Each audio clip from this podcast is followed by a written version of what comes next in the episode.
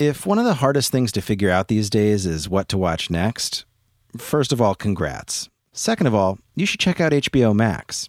Discover something new to watch on HBO Max like Lovecraft Country, the new HBO series from Jordan Peele, Misha Green, and J.J. Abrams that's got everyone buzzing. Plus, HBO Max is the only place you'll find new binge worthy Max originals like Selena Gomez's new cooking show. You heard that right. Selena Gomez is learning to cook from some of the world's best chefs, no less.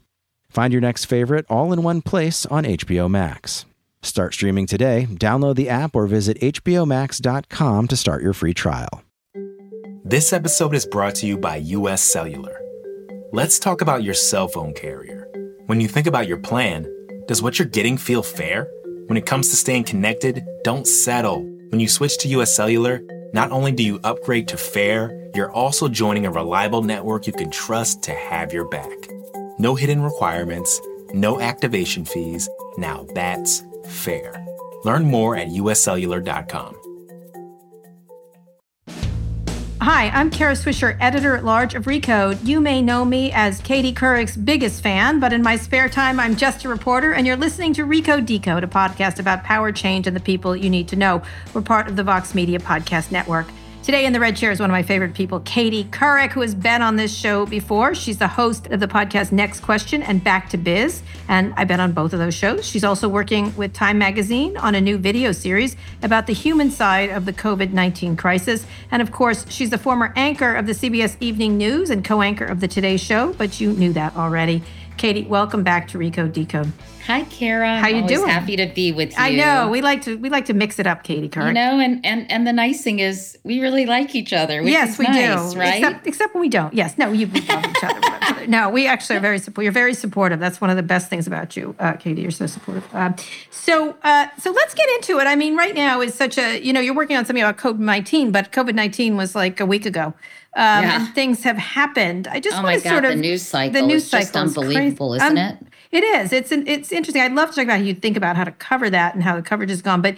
Talk to me a little bit about, uh, you know, you're we're in this COVID nineteen. thing. You're working on something about sort of life afterwards, and you have this back to biz is about that idea of how do we get back to our thing. So y- you have a podcast, Back to Biz, about back to biz after COVID. Now it's after this too. So talk a little bit about how you're looking at it as a as a journalist. Well, it's amazing, Kara. As you mentioned, you know, the news cycle, it just seemed to undergo appropriately this massive shift um, where so much focus appropriately was focused on this horrific murder of George Floyd. And it seemed to just shift everyone's attention just immediately towards racial injustice. And, you know, it, it's it's to me a very inspiring time because I think that the the eyes of the nation are on this issue really in in such a profound way that I've never really seen in my lifetime. Well, I guess I've seen it periodically King, with yeah. Rodney King when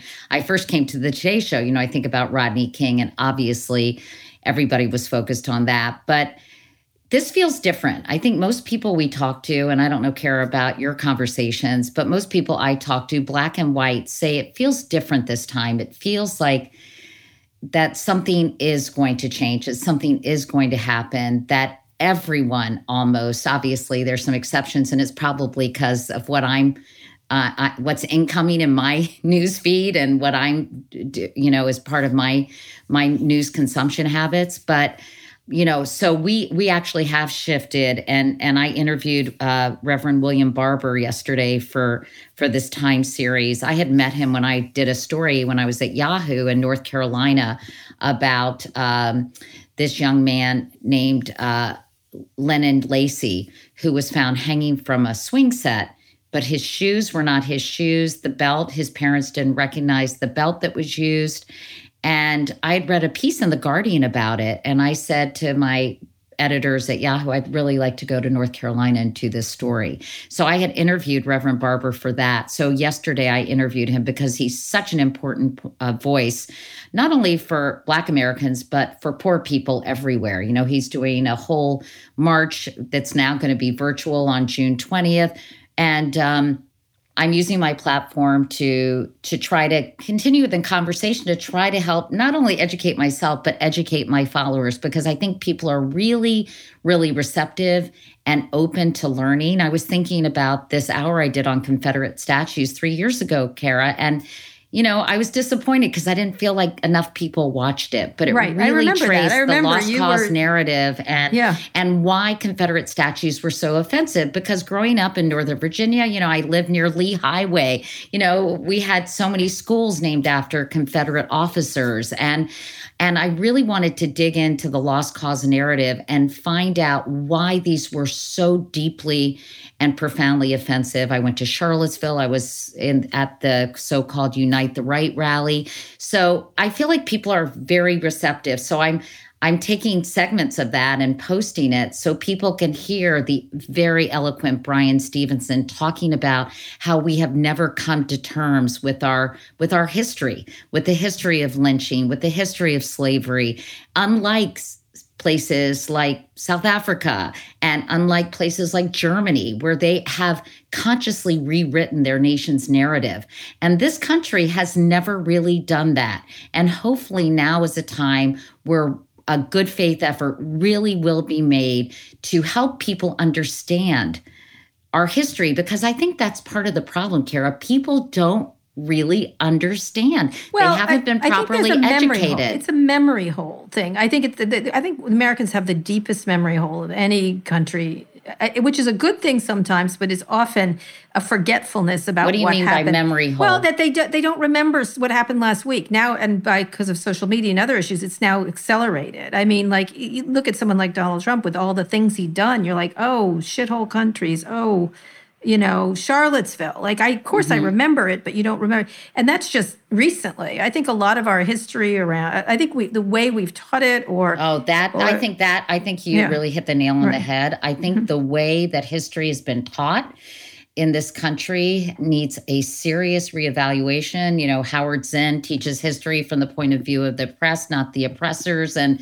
you know, I think that growing up in Virginia, the way I was taught history was very, very different than the way it should be. And, you know, there are certain textbooks in Texas uh, where they won't allow a different point of view for history. So we've gotten such a twisted and warped view of history. And, and when I tell my friends about the lost cause narrative, about when these statues were erected during the Jim Crow era, not immediately after the Civil War, but as a real FU to the federal government, when all these schools were named after Confederate officers, it was after Brown v. Board of Education. So I think when you understand the arc of history and the motivations of why and when and how these things happen, you have a much better understanding that you can make an informed, you can have an informed opinion. Right. So talk a little bit about that. You've done a lot. That when you did that, you were working for National Geographic, and I remember you put a lot into that. You were. Oh I my gosh, I worked so hard. I worked so the, hard on that series. Yeah, you know. Yeah, and of course now uh, the governor of Virginia is going to be taking down uh, some of the statues. Right just, in Richmond, just, uh, in Richmond, which which is a big deal because they have this whole avenue of statues, and they have Arthur Ashe on there, but it doesn't really mitigate some of the more offensive statues. And you know, I talked to Mitch Landrieu. I went to New Orleans. I went to Alabama. The governor of Alabama wouldn't speak to me, but they passed a law that said any statue that had been put up, I believe, before 1975, it would be against the law to take it down. So, you know, I talked to a state senator. Jefferson Davis is on the, you know, on the grounds of the state capitol. I read him back some of his racist quotes and said, Does this person deserve? I mean, does he represent all people? And you know what's so interesting is how public squares really telegraph the values of a community. Mm-hmm. You know, they send a message, and if that message is, you know, venerating Robert E. Lee, that is not a mess, an inclusive message for, uh, you know, a diverse community. Right, absolutely. So let's but let's talk about what you're doing because you're working for National Geographic and you've had such a fascinating. We've talked about this before. Your your your sort of arc uh, as a as an anchor of one of the biggest morning, the biggest right morning show, uh, and then you went to run uh, to anchor uh, news programs at evening, and everything changed, and you went to Yahoo, and then you were doing National Geographic. Talk a little bit about what you're doing now and why you're you're. I, I what I find, and then you have a you have a newsletter now and everything else. And I read the very lovely New York Times piece about you that was. Uh, Oh yeah, that was a nice piece. Uh, that was a nice piece. um, you know, uh, also you had lovely, I think, strawberries around at the time. But uh, what?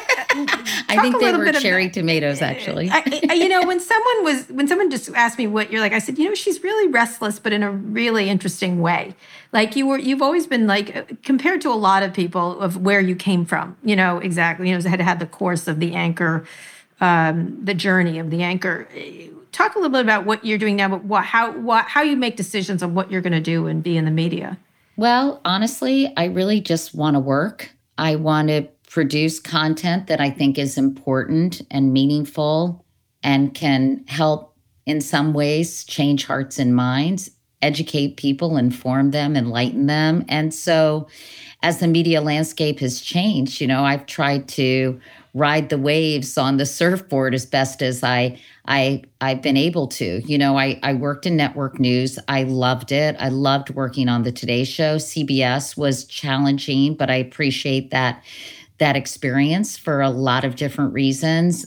Yahoo was a big a big bet and a big risk and it didn't turn out the way I was hoping it would, but having said that, I learned a lot about iterating content, putting it on platforms, how to make things discoverable, how to work with people. I think, you know, tech and media people, you know this better than anyone, Kara, are, you know, they have very different brains and very different passion. You right. know, what they care about deep, deep within them is just di- almost diametrically opposed. They are indeed. I think in some cases, which I which I found fascinating because you know, you think who doesn't want to tell good stories? Who doesn't want to educate people? But that's mm-hmm. just not what necessarily drives people right. in these on these big tech platforms. So I learned a lot about that. And then, you know, I thought, gosh, I had done gender revolution for National Geographic. I love to take complicated topics and try to unpack them, which is a way overused word, word like authentic, but I try to kind of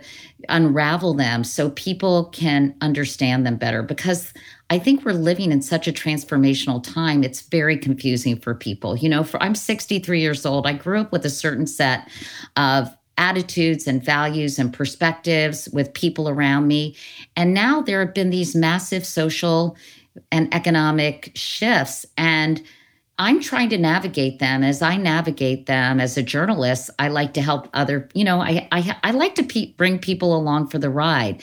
So when I have this opportunity to do the six hour series for Nat Geo, I jumped at it because I said, I want to take these big issues and help people understand them. I didn't feel like it was happening enough on traditional television and and it was almost like white papers right like they used to do uh you know harvest of shame or white papers on nbc where they would take these big issues and there weren't as many options and a lot of people watched them even though they probably felt a little like spinach so i was excited to tackle topics like as you know tech addiction and what what it was doing to us you why very early to that you know yeah. muslims in america and the narrative that has portrayed them in such an unfair negative light. I did white anxiety. I went to middle America and talked to people about our changing demographics and how unsettled that has made many people feel. And not only that, the decline of unions, the transformation from a manufacturing to a technological economy. And you know and, and, i i did political correctness on college campuses and cultural appropriation all these new buzzwords that young people are so steeped in and i'm so excited about that but for people who are a little bit older it's kind of new and it's a bit you know you have to you have to help people understand some of these things right and right. and so i was really excited to do it and i'm so proud of them that I, you know, I just feel like it's some of the best work I, I've ever done. I hope some people have watched, and if not, you can see them on yeah. Hulu. So, getting to that, you know, because they really were, they were very substantive things. You have missed the old giant audience that you had before. Not that you had a giant; it was a giant audience right. for everybody. And you know, you were best known, probably. I don't know if you'd agree with this for the Sarah Palin interview, obviously, right? But that had well, resonance lot, and impact. Yeah. yeah, a lot. But you can you can tell me what you think is most important. But that one went out to everybody. Can that mm-hmm. happen anymore? Like when you're you're someone that was one of the most impactful and widely watched interviews, so probably of all time. You know, I think it can. I, you know, it's interesting because many more people saw that online than ever mm-hmm. saw it on the CBS Evening right. News. Right. Um, and it went, you know, viral before anybody right. used that word. Yeah, we got to get and, rid of that word now. Yeah. anyway, it it it was seen by by millions of people, and I think, um, you know, then it got amplified on networks. That's why the most memorable exchange was about what what books and magazines and newspapers do you read to help establish your worldview. When there were so many other important questions that yeah, were yeah. part and parcel of that interview. I mean, I still think it can happen. I think, I think it's. I don't know. There are a lot of reasons why I think it's harder to make that happen. First of all, with disintermediation, you know, people can talk directly to their audience, right? Um, and also with with politicians like Donald Trump, it, it doesn't seem to matter. You know, it doesn't seem to reverberate in a way that that interview did at that moment in time. And, you know, I'd be interested in hearing why. I mean, I think so much of this is diluted. I think so many people have become inured to some of the things he says because as you mentioned earlier, just one thing after the other, after the other, after the other. And it's no longer shocking to people. I think it's disgusting to people, and people, you know, really feel have negative feelings towards some of the things he says and the way he conducts himself and and a lot of antipathy toward him but i think that that there's so much out there it's it kind of loses its effectiveness. You know, right, people, absolutely. you know, they don't say, wow, did you see that? Because how can you keep up with everything? Right. It's a hall of mirrors. It is a hall. I, I called it that to someone the other day. It's all a hall. It's not, people are talking about, we'll talk about that in a second when we get back. But I think one of the things that that interview did is you, you were fair, but you portrayed her accurately and, and you didn't get in her way, even though people, you know, people like, oh, she wasn't prepared, this and that you showed what she was like. And I think it was very true. It was very true, and I think that's why it was effective. I'm but writing it, about that a lot, you know, right now. Yeah. I just well, we're going to talk about your book when we get back. Uh, oh, uh, we're going to so take we have to quick, do that commercial break. There's a break. Yes, yes, we have to do that commercial break. You got to pay the bills. God, I always pay the bills, Katie Couric. um, so do you. Anyway, we're here with Katie Couric, the host of the podcast. Next question and back to biz. We're going to take a quick break now. We'll be back after this. Searching for what to stream next? HBO Max is where all of HBO meets the greatest collection of movies, shows, and Max originals for everyone in the family. Discover something fresh to watch with new HBO series like Lovecraft Country from Jordan Peele, Misha Green, and J.J. Abrams, or The Undoing, starring Nicole Kidman and Hugh Grant. You can also jump into a new Max original like Selena Gomez's new cooking show, Selena and Chef, or The Flight Attendant, a dark new comedic thriller starring Kaley Cuoco. Ridley Scott's even producing a new series called Raised by Wolves. Whether you want to rewatch classic favorites or finally get into that show your friends have recommended a thousand times, HBO Max has something for everyone. Start streaming today and find your next favorite. Download the app or visit HBOMax.com to start your free trial. If you're an early adopter, you get that your devices and your connections need to be fast and help make your life better. But you might be forgetting one thing Tech should be fair, too. Fairness isn't a new idea, but it is to wireless. That's where US Cellular comes in. At US Cellular, people come first. And that means a fast, reliable connection with no hidden requirements and no activation fees. They'll even pay you back for unused data. When you upgrade to US Cellular, you upgrade to fair. Learn more at uscellular.com. We're here with Katie Couric. She is just Katie Couric. Let's just say she's Katie Couric. So, Katie, one of the things is you're doing is I want to I want to get to your book, but you're you're doing like what I was saying when you're restless in a good way. You have this newsletter, right, mm-hmm. with this mm-hmm. company you have, which right. you put out. Every, I get it; it's great. Um, you have these programs you're working on for Time uh, and other the, the video programs, right? And you're doing a podcast besides the, uh, the, it's sort of very multimedia you know remember omnimedia with Mar- martha stewart? But what do you how do you look at it? Do you feel like you have to be play in all these different games or or how do you see it right now as as a media person? Well i think i like to work um, as i said and i think that everything is so fragmented. So how do you reach people? You reach you know people people pay attention to different things. Some people are still reading the New York Times online, or even, you know, we actually get it delivered to our house. And Oh, nice. I know, isn't it? Quaint. And quaint. Uh, very quaint.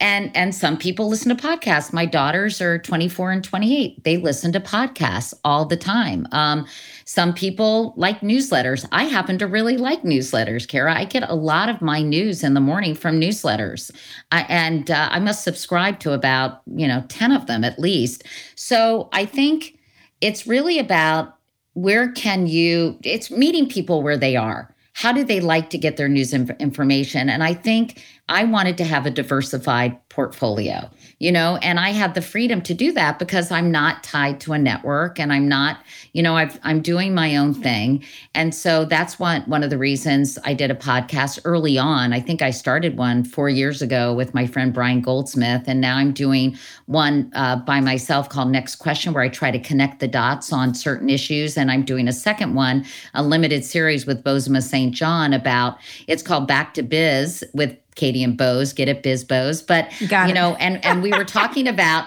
doing business leaders, and then George Floyd happened. So we just interviewed TD Jakes and Opal Tometi, who's one of the founders of Black Lives Matter. And I wanted, you know, I think we're all desperate to deepen our understanding and to figure out, you know, how can we make things better? And um, so I'm doing. How did you I'm get do- hooked up with Bose? She worked at Uber. She worked. She's a marketing person that worked at Apple.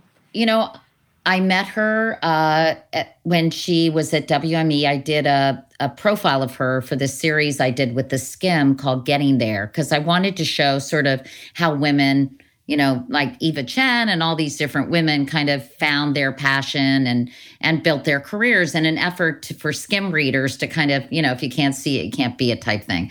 And I met Bose then. We kind of clicked because she lost her husband to cancer, and I did as well, as you know. And, you know, I found her just incredibly charismatic and vibrant and interesting and soulful and full of heart. And, you know, I I just really instantaneously connected with her. So when we were thinking about how you know it's it's sometimes i mean i i i love listening to your podcast and you don't but I, it is fun to do it with someone else Yes. i think Yep. Yep. you know yeah, Yep. Um, yep. Yep. and so i said hey do you want to try this i knew bose was interested in kind of expanding her portfolio and doing kind of more interviews and i thought it would be good practice for her you know Yeah, and a good yeah. experience for her so we just decided to do it together and, and it you know fortuitously I don't feel like I'm in a position of talking obviously about the black experience in America. And I'm so grateful to have people like Bose cuz I called her right away and I said we we have to talk about what's going on in this country. You know with Bob Iger I I can't wait to have a conversation with him but let's really take what's happening now because I think that's one of the I don't know about you Kara but sometimes I get a skosh frustrated without not being able to cover things that day Yes. right Yeah. Yeah. You and The I were both news hounds. We were. Yeah. We've been news hounds for years. and the kind of immediacy of being able to cover something even live or give it perspective for people that is one of my frustrations but I, I think to answer your question in a very long-winded way i think i'm just trying to provide content in all different in a in in different ways. yeah, Is, is there any say. way you you like? And then I want to talk about this book because I would, I, you know, you and I have had discussions about your book. But is there any way? Is there one that you like now, or do you feel that it's twitchy and stuff, or you know, do you wish we went back to the era of anchors of where you, you know, what you said that day mattered quite a bit more. Now everyone's getting signals from everywhere, so the Right. signal to noise ratio is so high. Yeah, I mean, do I, I? I mean, I do think there's been something lost in the media landscape with all this fragmentation and everyone having a voice. And I think there's a wonderful aspect to that, the you have more democratization and yeah. to not have these gatekeepers and, you know, who may be misguided and wrongheaded and what they think are priorities, uh, you know, a, i.e., a lot of white men making decisions for what everybody should be focused on. But there is something I don't know. Uh, you know, should we go back to a period? I think about Walter Cronkite, you know, and I've been reading a lot about Edward R. Murrow because I've been covering uh, the Matthew Shepard uh, story that I was very involved in. And I was thinking about, you know, objectivity versus, um, you know, advocacy and sort of that fine line journalistically right that that i think has really been crossed over in a very very significant way Absolutely. in some ways i think it's good in other Yeah. ways i think it can damage the credibility of that person if it's so much advocacy and i think what it does and it, it sometimes immediately turns off the undecided person who wants to learn and make a decision for herself or himself because they see they see the vessel and they say oh that person's biased or i know where that person is coming from so they automatically discount that person and Mm-hmm. Right, and so i think that's been really problematic for the media but I think Donald Trump has has thrown in a. I mean, it's hard to even make these assessments when you have someone like Donald Trump Right, as exactly, president. 'cause you have if to it have were Mitt reaction. Romney, it would be one thing, right? Yeah, and you yeah. had you had fair uh, differences of opinions with policy, but this is about sort of the very the very sort of the moral center of the leader of the country, right? Right, right. So- yeah. Yeah, you can't not react to that walk across the park and clearing. As a even as a reporter, you're like, "What? Like what?" Right. What? Like, like uh, you know, I think Anderson Cooper the other day was when he said he did it because he was mad about the coverage of the bunker, and he said, "Oh my God!" Like that's how a regular person would. "What-? Like what? This? You know what I mean? Like Right. And I think it's very hard for reporters not to. At the same time, come things like Twitter and other places have encouraged people to have a point of view. Right. Right. Um, and I think what you have to have is an informed point of view is different, a reported point of view versus just yammering on about whatever. Well, I think that's it, it's such a fine line, you Yeah. know. Um it's such a fine line and I think, you know, those are not news they're commentators. And I think we should just say it straight out. This is commentary. You know, this is not reporting. And that's okay, but like let's get real and be honest with the audience. Right, that's true. But I think the audience already already knew before that there was, so it was loaded. I think this is a lot of. I think Donald Trump is actually picked a, a wound, or a scar, very successfully. That we all knew it was fixed. And I think when Fox News entered the fray, it just did it, and with and so cynically said fair and balanced when they knew what they were Oh, doing. well that that's been going on forever, but but you know, CNN has never been sort of uh, advocacy journalism to the extent that it is today. Yes, one hundred percent. So, what do you, who do you think does manage to sort of thread that needle well right now, looking across the landscape? Well, I, I think the evening newscasts are still pretty down the middle, but um, you know how much how much can you really tell people in 24 minutes, Right, right, right? So they Mhm. I think they're they're hampered by their length. I get most of my stuff from print, mm-hmm. honestly. I I love the New Yorker, the Atlantic, I love the Times. Mm-hmm. I thank God for the New York Times every day. I really do. It's so many smart, thoughtful people, except this one columnist that Yeah. they've got. Anyway, no, yours, your column, your your columns have been fantastic, and no, it's just there. It, it, it's just it gives me faith, honestly, in mm-hmm. humanity when I read intelligent, thoughtful journalism, and I think it's coming out in spades right now. I think the the quality of people's work, but I also think the degree of people's outrage, and I've been amazed at and again, maybe I'm persuaded by the kind of content that I'm reading, but it does seem to be a quite a universal feeling that something has to be done. You know, there doesn't seem to be a lot of pushback. Now maybe people are feeling uncomfortable and they're afraid to say something, right? But but the universality of the sentiment right now Yeah. is I think quite extraordinary. Yeah. And I think for that reason, it does feel different. It does feel like uh, uh, this social movement is going to have real traction and result in real policy changes in the future. I don't know. Do you feel Although- that way? No, because I think part of the I do a little yes, I do and I don't because I think a lot of the country still is that we're not hearing you hear from them now all the time actually. Um, but there's a lot of the country that really is they see those pictures and they go looters or Right. they see those pictures like I had a friend who was um, on uh, from a small town in Indiana, and she's on a Facebook group, and everyone on this Facebook group was like, "There's a caravan of African American people coming here to riot.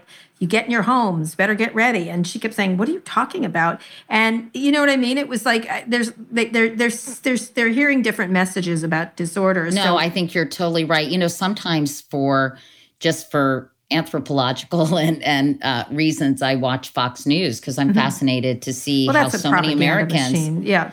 But I want to see what you know. R- regardless, people are listening to it and watching it and getting their information from it, and it is it is definitely two Americas. You know, and you do wonder, will this country just split apart between you know people who ascribe to that and who believe that and um, and people who feel very differently it's just two very very different worldviews are and and this is not a news flash but it seems like it's been brought to a, a boiling point. Yeah yeah. Well i think one of the things that's that i think what it, it's been pushed on by social media it's been pushed on by division it's been pushed on by the filming of these of a lot of these I mean, I think the film that film of George Floyd dying was so profound, but there's been a dozen of these at least. Oh my uh, gosh! And the and the people responsible for Breonna Taylor's death haven't right. been charged. And right.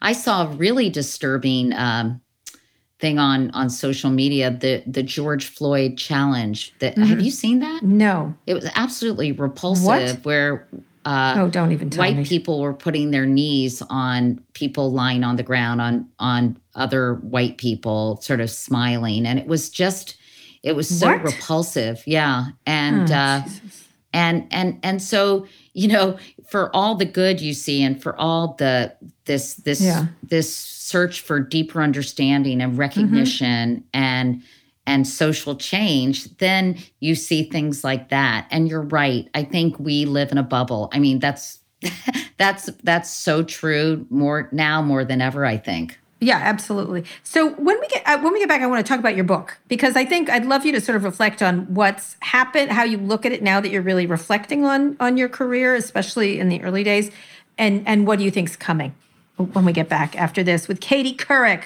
uh, we're going to take a quick break now. We'll be back after this. Support for this podcast comes from State Farm. With surprisingly great rates, State Farm is the real deal when it comes to home and car insurance. State Farm agents are always ready to help you personalize your insurance plan so you can create a policy that fits your needs. You can manage your coverage, pay your bill, or even file a claim right from your phone with the State Farm mobile app. And you can always call one of the State Farm agents in neighborhoods across the country. Get a great rate without sacrificing great service. When you want the real deal, like a good neighbor, State Farm is there. We're here with Katie Couric. She always laughs at me when I. Well, I just like the way you say my name. By the I way, my roots are my my roots are so gray. Me too. Do you see my? You don't see mine. I do. Mine I see yours. Yes, yes. They're quite gray. Do you I'm getting, mine? I'm having them colored today. Yes, they're very nice. Thank you for showing them to me. um, my son was like, "You should go gray." I'm like, "No, it's not happening." I thought so. about it, and no. then I thought, "I've done mm, it before. I've done really? it before. It's not good." No, it's not. I don't like. I, I, I look. I, to, I, respect people who do it, but not me. Thank you. I think you have to. Uh, sometimes you have to make up for it by putting on more makeup. Oh yeah, that's me, Katie. That's my whole look. That's my whole thing. All right, I want to talk about this book you're doing. Let's stop talking about our hair, which is atrocious. Let's talk about our hair. Our hair. Um, so I'm amazed how much darker my hair is than the color. That's what I'm interested in. Um, so talk to me about this book. So you you know what I want you to call it, of course, Anchor Monster. But tell me about looking back on it because you're really delving into sort of you've had such an interesting history. But I mean, you've been through a lot of places. How when you look back at it, what are some of the themes that are emerging for you? Well, I you know I'm trying to sort of tell my story. God, I, I mean, I hope someone other than my daughters will and maybe they even will will find it interesting i'm just you know i've had this unexpected life ergo the title unexpected in so many ways i mean the idea that i would ever be as successful on uh, in broadcast news was just honestly just wasn't didn't seem possible when i was younger and uh and i think you know i i worked so when, when I look at the the period of time, Kara, that I was that I've been in the workplace, so I graduated from college in '79. So it's really, in some ways, the history selectively of the last 40 years. And so I'm using kind of that as a backdrop, you know, to talk about all these different things, whether it's gay rights, for example, when I covered Matthew Shepard's murder, or, you know, I'm just rewatching the Anita Hill tri- hearings, uh, uh, the Clarence Thomas confirmation hearings, and you know, it's just amazing how prescient so many of the things she said and how they foreshadow Christine Blasey Ford and mm-hmm. Me Too. Mm-hmm. And you know, I'm just kind of taking big moments in, in that I've been able to cover 9/11. You know, I went and I I interviewed five of the people who I was so affected by uh, you know, when I was covering that story to find out where they were now, how their lives have changed. I talked to this really nice young man named Kevin Hickey. We had him on the Today Show after his father, who was a firefighter in Queens, was killed. And we took him to the uh, Yankee Stadium and he met Joe Torre and Jason Giambi. He was only 10 years old.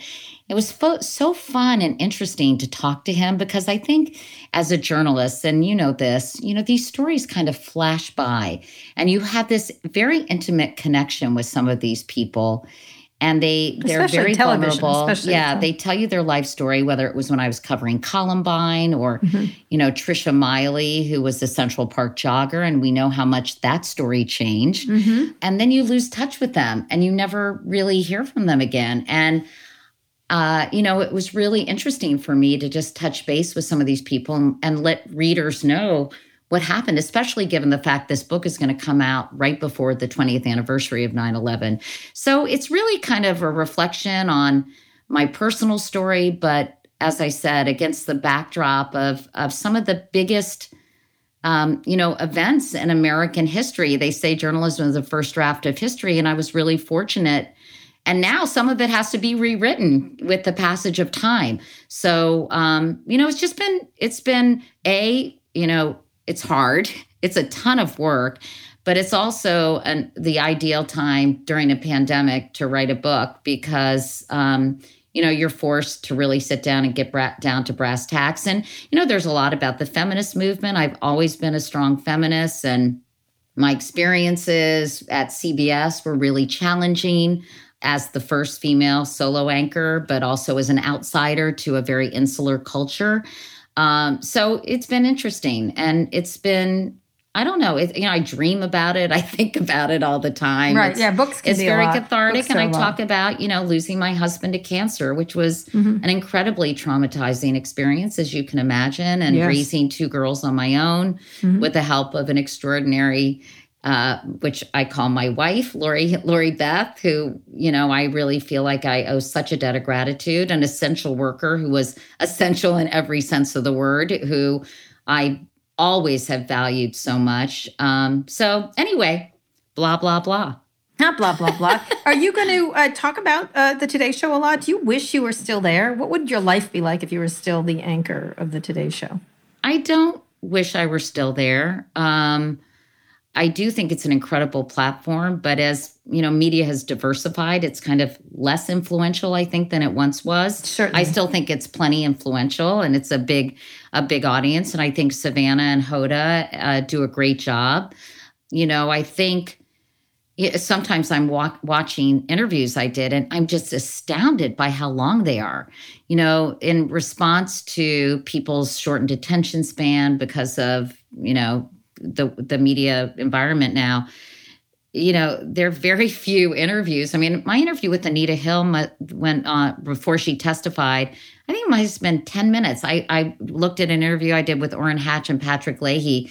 Not only was the first interview like seven minutes we asked them to come back in the second half hour and i talked to them for like 10 minutes more. I mean mm-hmm. that just would be unheard yeah, of. Unheard and i of. do think that i wish they could have the luxury of having deeper conversations but it's really difficult and you know they pay attention to the minute by minute ratings and they see when there's drop off and and so they're i think prisoners of of a shortened attention span in some mm-hmm. ways mm-hmm. but mm-hmm. no listen i'm glad the the uh, baton has been passed and i'm doing other interesting things you know you can't can't stay there forever. I was there for 15 years. I left in 2006. I don't really want to, you know, have the record of being the Today Show co-anchor for 30 years, Kara. Right. know? Yeah. Why not? That would be interesting. I don't know. Are you you had talked before about the morning show and stuff like that. Are you going to address a lot of that in the book? Or do you I feel no? You shouldn't be on the hook for discussing this forever. I, I, I was talking to someone about it. Um, but do you feel like you need to? About the you mean the the um the Jennifer Aniston show. Yeah, yeah, the Jennifer and and and and your experience with Matt Lauer. Yeah, well, I am gonna I am gonna be talking about that because I think a lot of people are interested. They are. I'm interested. in, in hearing about that. So mm. obviously, that's something I've spent a lot of time thinking about and writing about, and people can read about. Right. Okay. So we're not going to say what. To, I'll wait and listen to it. I'm, I'm, glad you are addressing it. Did you? You, you oh, did address the show. You did address the show, didn't you, on a recent interview? Oh, I think I just said basically that that I thought I thought you know it was interesting. I mean, it's very hard. Like, what if somebody did a? Sh- it wasn't really about me. I think actually it was a, a little composite. Yeah, I, yeah, yeah, I think it was really a composite. I was sort of like a little Jessica Savitch, a little. Uh, uh, uh, there was a bunch of anchor yeah. I mean, I think when when anything is done about the industry you've been in for, you know, a really long time that they don't always get it right, but I think a lot of the things, some of the things that they did, I thought they did really well. I think the damage that's done to people emotionally and psychologically from that kind of workplace abuse and treatment and uh, callous cavalier behavior I thought that was really well done. I think my only point was, you know, and and I think I think it's hard to assess this because when you when the show opens, they're dealing with a crisis.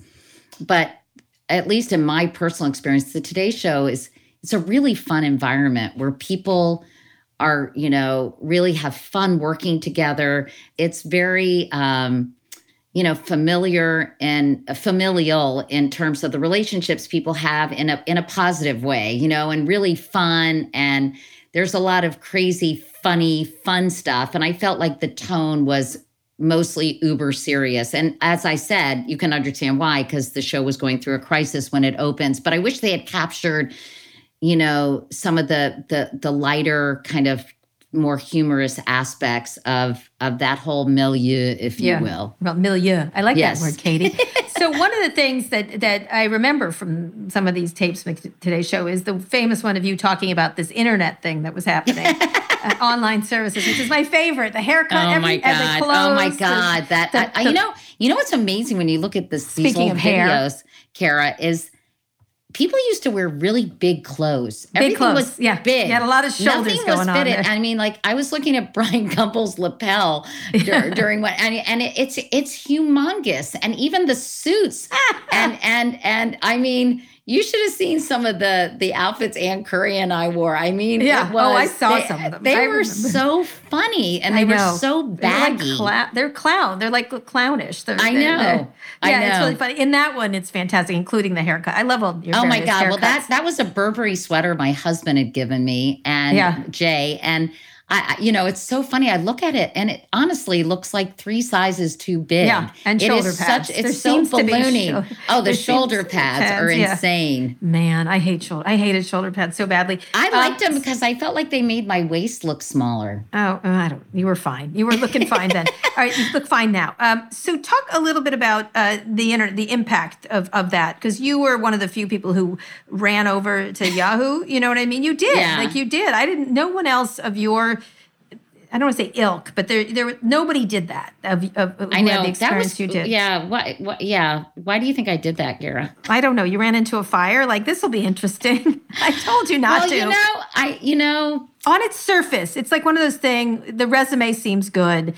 Uh, I should date this person, and then it's really not. The resume. Well, a, you know, I think you know, I had kind of the giant sum of money you received. Perhaps well, I don't know. You know, I think because I had done two of the biggest jobs in television, right? Yeah. Yeah. And sort of, well, do you go back? I know that Andy kind of asked if I wanted to be on MSNBC at one point, right. and right. I think that that I was excited about creating something. You know, yeah. believe yeah, it or not, I'm actually semi-creative. I thought that it would feed this kind of entrepreneurial bug yeah, you I had. An, you do have an entrepreneurial because I thought, well, I could take this big organization and, you know, Biz Stone says, you know, find a need and fill it.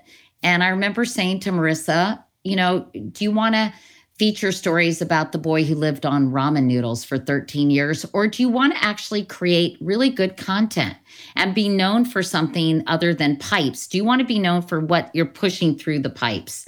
But as you know, Karen, I'm going to call you when I really write about Yahoo about the business model. Okay, yeah. It just was it was antithetical to the business model, right? Yes, 100%. Because they were being paid to carry content from other other creators. And so what would be really what would really bug she us had is aspirations that Yeah. she couldn't keep. She yeah, well, I think they never put a true media person in charge. Mm-hmm. I Yeah. think that honestly, in in They didn't want to. They didn't. But they, why not? they thought they wanted to. There's a difference between thinking you want to do something and actually doing it because it's because media is hard and expensive and it doesn't pay off like other things. yeah, That's and it was run by the product people. You know, Right, they were exactly. they had the they had Yes. the say on everything. So of course they didn't give a rat's ass about you know good stories. They just wanted No. To create the next widget or platform or Yeah. whatever, right? Right, a hundred percent. And I think that's that's the problem te- technology finds itself in. Just like at Facebook right now, you have a public policy person leading product development. You have big societal issues being decided by someone who never met a history course that he finished, um, and so or, or anything like that. And so I think Can I ask you about that? Sure, I'm, I'm curious sure. about Mark Zuckerberg because I, I, wrote I, wrote a big column today that's not very pleasant. Yeah, yeah. Oh, good. I haven't read that yet, Yeah, but I you'll like noticed that on Twitter that you've been you've been. I call them the Susan Collins of the internet, but Right, right, But maybe now the Lisa Murkowski after the quotes today. oh well, yeah. Well, what? You know, Mattis is right and correct and overdue. No, no, I'm no. I was just? I was just thinking Susan? Collins, Lisa Murkowski. Who else could we compare oh, him everybody, to? lots, all of them, all Well, of them, the um, whole crew. So, so if you were Mark Zuckerberg, what would you do? I would set rules and just live with it, live with it, and do stuff, and and and not to have these different rules for different people. I'm a firm believer in the Fourteenth Amendment, equal rights under the law, and so if you have a thing about incitement of violence, carry it out. If if even if it's the president, like don't make rules that you're not going to enforce, or and not making rules at all means you should be subject to. Um, uh, some sort of regulation, and not I don't mean speech regulation, but in that in that case, liability just by some the, fact that they have no liability is an issue.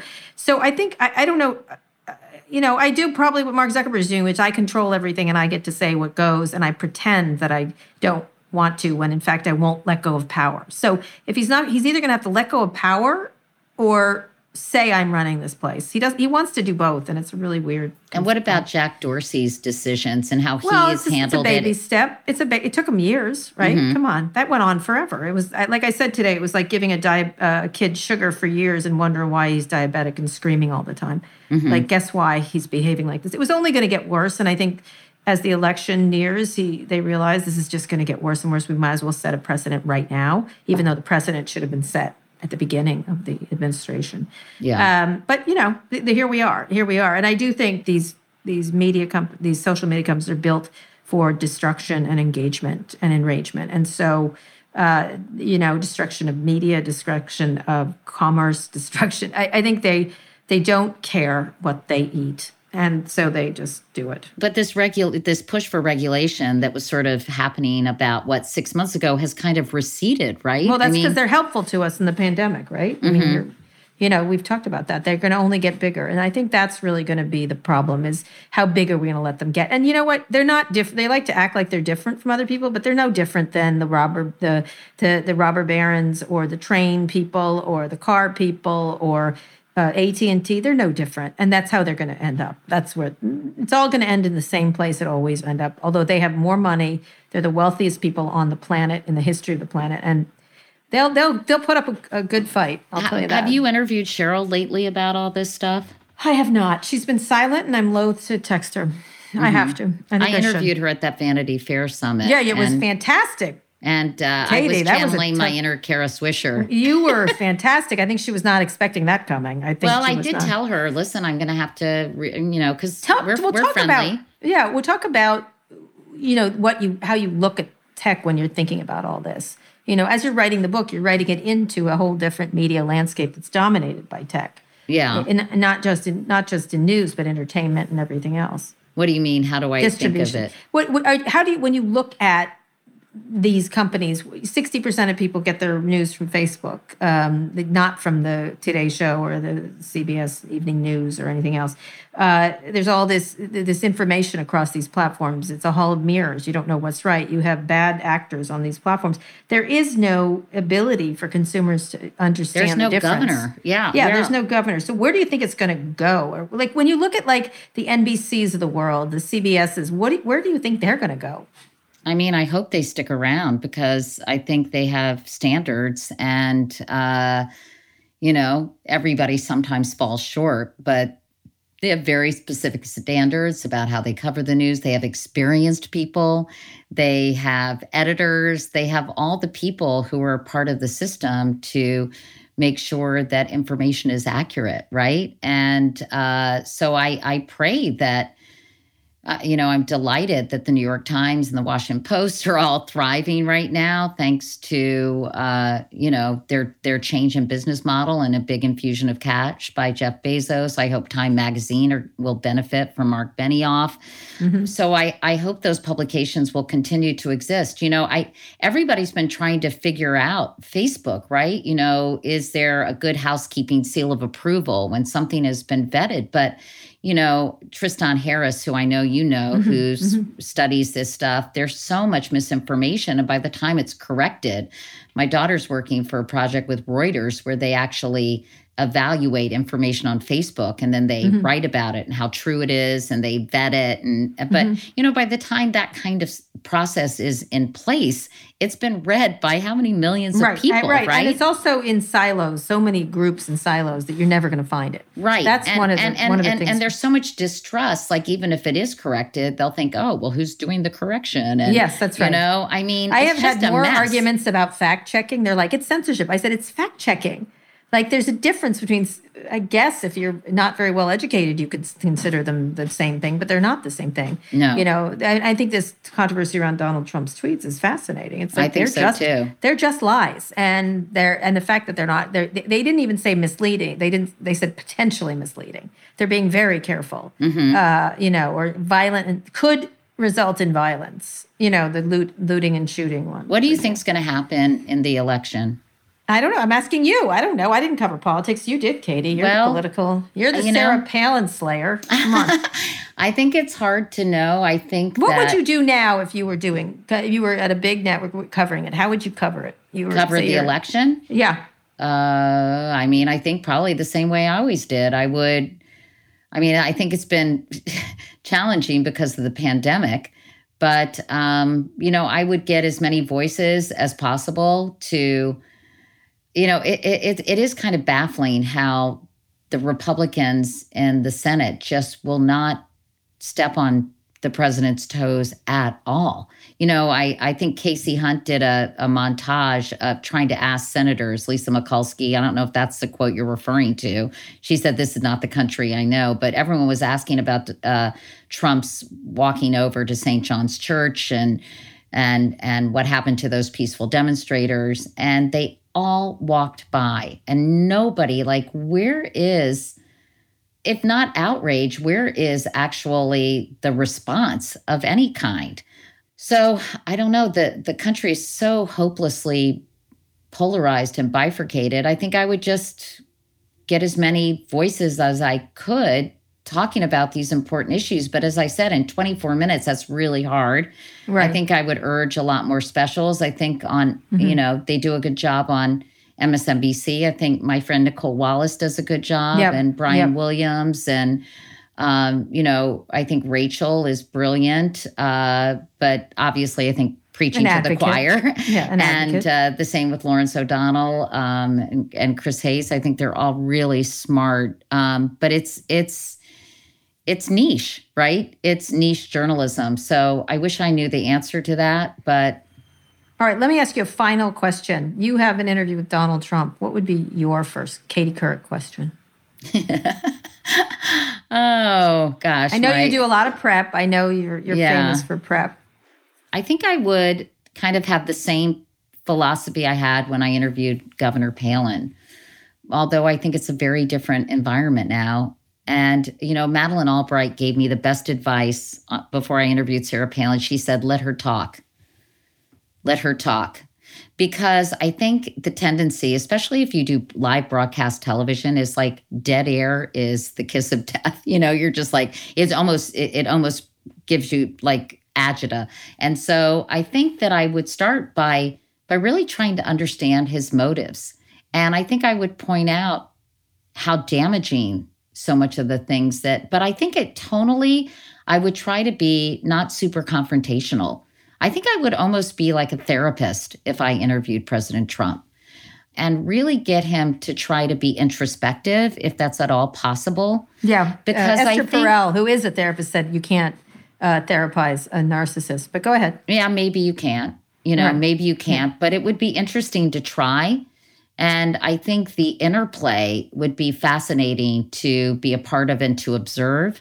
So I think that's probably the approach I would take because he clearly does not respond well to criticism. I mean, yeah. newsflash. Yeah. And uh, the understatement of the year. So I think I would really actually try to gently prod him into considering sort of thought, you know, if if it's all possible, uh, other points of view. Okay. Um, that's what I think. That's the approach I think I would take. How about you? I would my first I would be confrontational, completely mm-hmm. confrontational. Mm-hmm. I would say he doesn't like women that much. It seems like he gets more angry at women, women of color particularly. Uh, I think I would my first question. There's one of two first one would be, I'd really like to know why you lie so much.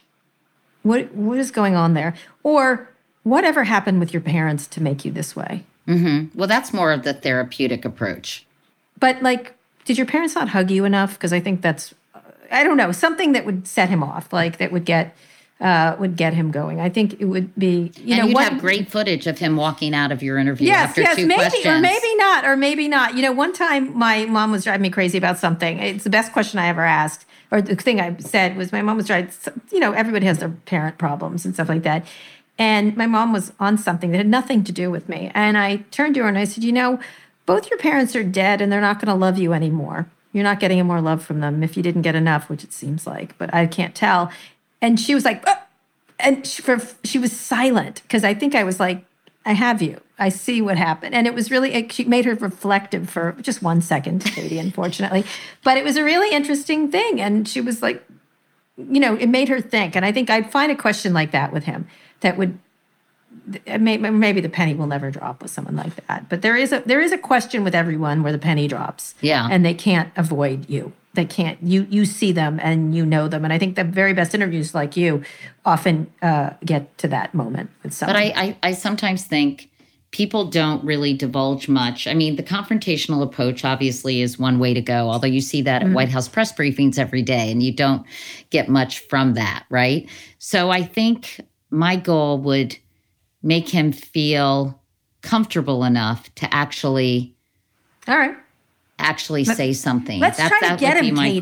Let's hey, try to get oh, him. that would be fun. The two of us. I think that's very unlikely to. what do you think very, of this new press secretary? I feel like I'm caught in the Handmaid's Tale new season. That's what I feel like. I don't know what else to say. Hey, I by just, the way, I was just thinking about this. I know your your dad died when you were were young. Yeah. When you were yeah. 11, is that right? Or uh, five, five. Five. Oh gosh. Mm-hmm. Well, I was thinking about this, Kara, because I was lucky. You know, I had my parents. My mom died mm-hmm. at 91, my dad at mm-hmm. 90. But I'm looking at all my dad's old articles from the Atlanta yeah. Constitution and mm-hmm. United Press. My yeah. mom kept scrapbooks of his oh, articles. That's nice. That's nice. And, you know, you should interview your mom. I I, I have. I have. And and, and, and, yeah. and but make sure you you have it preserved because I so wish you know, my girls interviewed my parents and asked them about mm-hmm. the depression when they were little for for a school yeah. project and about mm-hmm. uh, yeah. you know all kinds of things when my dad was in World War II. But I wish so much. You know, my dad covered Herman Talmadge and Lester mm-hmm. Maddox, the segregationists, yeah. when sure. he worked for the Constitution. I just wish so much that I had really, really, really done an, a, like a three or four hour interview. So for all you all listening out there, if you're lucky enough to have your parents still around interview them, talk to them for a couple of hours about their life experiences because it's such a gift to to have yourself and then to give your children. Yeah, that is a really good piece of advice. And we're going to end on that. Katie Couric. Okay, Kara Interview your Swisher. I like how you say my name because you really do the hard sound. K- Katie Couric.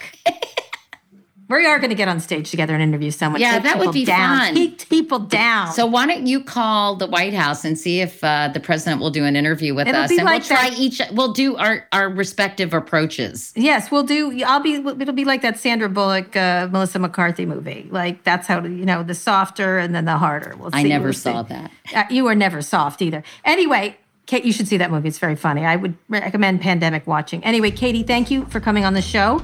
You can follow me on Twitter. I've got to read this out. You can follow me on Twitter at Kara Swisher. My executive producer Eric Anderson is at Erica America. My producer Eric oh, Johnson oh, is Erica at Hey America, I love yeah, her. I I know she worked for you. My producer Eric Johnson is at Hey Hey ESJ. Katie, where can people find you online? Well, I'm a total Instagram freak, so they You can are. follow me on Instagram, which I'm really trying to use my my platform thoughtfully, but also Facebook and Twitter at Katie Couric. And I have a YouTube channel, and my podcast is Next Question or Back to Biz. And you can sign up for my newsletter by going to katiecouric.com.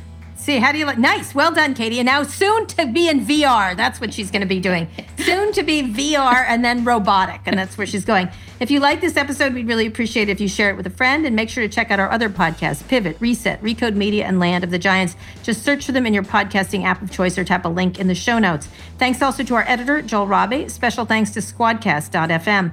Thanks for listening to this episode of Recode Decode. I'll be back here on Monday. Tune in then.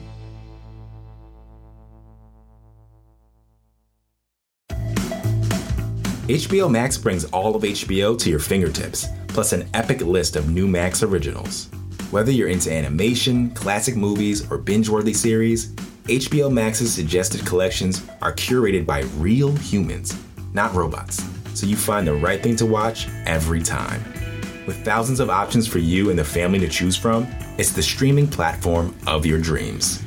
HBO Max, where HBO meets so much more. Start streaming now at HBOMax.com.